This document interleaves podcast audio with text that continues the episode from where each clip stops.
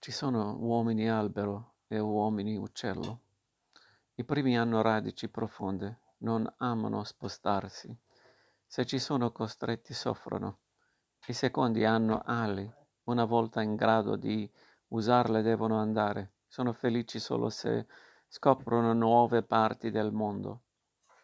Il mio bisnonno Stefano volò via dal Piemonte e fece il nido in Sardegna dove visse appagato senza mai muoversi.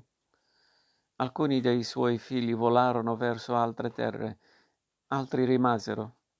Il mio bisnonno Giacomo, spiccato il volo dalla Liguria, ebbe una giovinezza nomade e poi si fermò.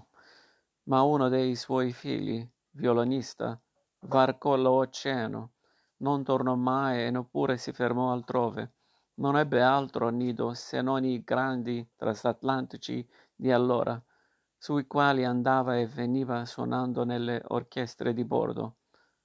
Io, nato su un'isola, l'ho lasciata presto per conoscere il mondo. Nessuno di noi portava valigie di cartone, lacrime o rimpianti.